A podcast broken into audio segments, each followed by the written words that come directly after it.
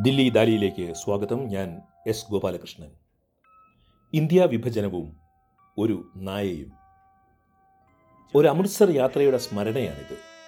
India വിഭജനത്തെക്കുറിച്ചുള്ള ഓർമ്മകൾ വീണ്ടും സജീവമായിരിക്കുന്ന ഈ അവസരത്തിൽ പതിനാല് കൊല്ലങ്ങൾക്ക് മുൻപ് ബൽദീഷ് സിംഗ് എന്ന വൃദ്ധൻ ഞങ്ങളോട് പറഞ്ഞ ഒരു നായയുടെ കഥ ഓർമ്മയിൽ വരികയാണ്. ബൽദീഷ് സിംഗ് ഇന്ന് ജീവിച്ചിരിപ്പുണ്ടാകാൻ ഇടയില്ല. അന്ന് തന്നെ അദ്ദേഹത്തിന് പ്രായം എൺപത് കഴിഞ്ഞിരുന്നു. ഉൾക്കനമില്ലാത്ത അയാളുടെ അപ്പൂപ്പൻ താടിക്കിടയിലൂടെ ചുക്കിച്ചുളിഞ്ഞ തൊലി കാണാമായിരുന്നു. ഞാനും ചങ്ങാതിയും ഇന്ത്യ പാകിസ്ഥാൻ അതിർത്തിയായ വാഗയിൽ ദേശാഭിമാന പ്രചോദിതമായ സൈനികാഭ്യാസങ്ങൾ കണ്ട് തിരികെ അമൃത്സറിലെ സുവർണക്ഷേത്രത്തിന് സമീപമുള്ള രാത്രി സത്രത്തിൽ താമസിക്കാനെത്തിയതാണ്. സത്രത്തിന് എതിർവശത്ത് ചെറിയ ഡാബ നടത്തുന്ന വൃദ്ധനായിരുന്നു ബൽദീഷ് സിംഗ്. വിഭജനകാലം മുതൽക്കുള്ള ചായക്കറ അയാളുടെ പാത്രത്തിന് ഒരു പുരാതന ഛായ നൽകി. നിങ്ങൾ തെക്കേ ഇന്ത്യയിൽ നിന്നാണല്ലേ? അദ്ദേഹം ചോദിച്ചു.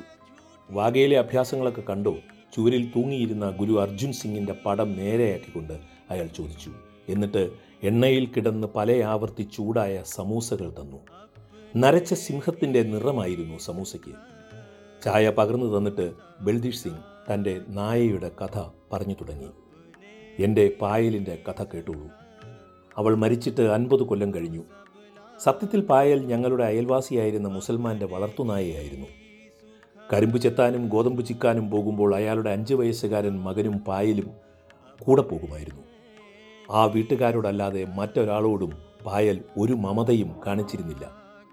പക്ഷെ പ്രശ്നമുണ്ടായത് നായയുടെ ജീവിത വൃത്തത്തിന് പുറത്ത് മനുഷ്യരുടെ രാഷ്ട്രീയ ഭൂപടം മാറിയതോടെയാണ്. ശ്വാസം വിടാനുള്ള സമയം പോലും കിട്ടാതെ ജനിച്ച ഗ്രാമം ഉപേക്ഷിച്ച് അവർക്ക് പുതിയ രാജ്യ അതിർത്തി കടക്കേണ്ടി വന്നു. ബൽദീഷ് സിംഗ് അടുത്ത ചായ അടുപ്പത്ത് വയ്ക്കുന്നതിനിടെ പറഞ്ഞു വിഭജന സമയത്ത് എന്റെ അയൽപക്കത്ത് പത്തോളം മുസ്ലിം വീടുകളുണ്ടായിരുന്നു. ഒരു ദിവസം പെട്ടെന്ന് സ്ഥലത്തെ പോലീസ് ഓഫീസർ ജീപ്പിൽ വന്ന് വിളിച്ചു പറഞ്ഞതാണ് മുസ്ലിങ്ങളൊക്കെ പിറ്റേന്ന് രാവിലെ അതിർത്തി കടന്നുകൊള്ളണമെന്ന്. പിറ്റേന്ന് അവരെ പാകിസ്ഥാനിലേക്ക് കൊണ്ടുപോകുവാനുള്ള ലോറി വന്നു. ആളുകൾ അതിൽ നിറഞ്ഞു തുളുമ്പി. ഭയം മുഖാവരണം പോലെ ആ ദിവസത്തിനു മേൽ വീണ് കിടന്നിരുന്നു. പോലീസ് ഉദ്യോഗസ്ഥർ ഉച്ചഭാഷണിയിലൂടെ ആജ്ഞാപിച്ചു പതിനഞ്ച് മിനിറ്റിനകം എല്ലാവരും കയറിക്കൊള്ളണം. കൂടെ ഒരറിയിപ്പ് കൂടി ഉണ്ടായിരുന്നു കന്നുകാലികളെയോ വളർത്തുമൃഗങ്ങളെയോ കൊണ്ടുപോകാൻ പാടില്ല എന്ന്. പായൽ ഇതൊന്നും അറിയാതെ വാലാട്ടി യജമാനന്റെ പിന്നാലെ നടന്നു. അയാൾ മകനോട് മാത്രം പറഞ്ഞു പായലിനെ കൊണ്ടുപോകാൻ കഴിയില്ല മോനെ. മകൻ പൊട്ടിക്കരഞ്ഞു.